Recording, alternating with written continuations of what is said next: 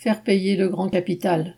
Les soutiens du capitalisme objectent à la revendication élémentaire d'une augmentation générale des salaires qu'elle menacerait de faillite les petites et moyennes entreprises. Mais d'une part, nombre de ces PME dégagent tout de même des profits et sont souvent en fait des filiales des grands groupes.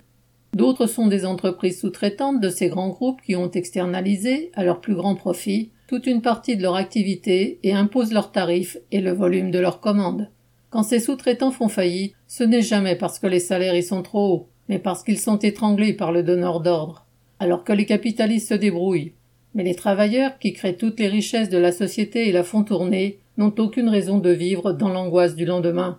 Les artisans, petits agriculteurs, commerçants, petits restaurateurs ont eux comme clients principaux les milieux populaires. La baisse du pouvoir d'achat de ceux-ci signifie alors celle de leur chiffre d'affaires.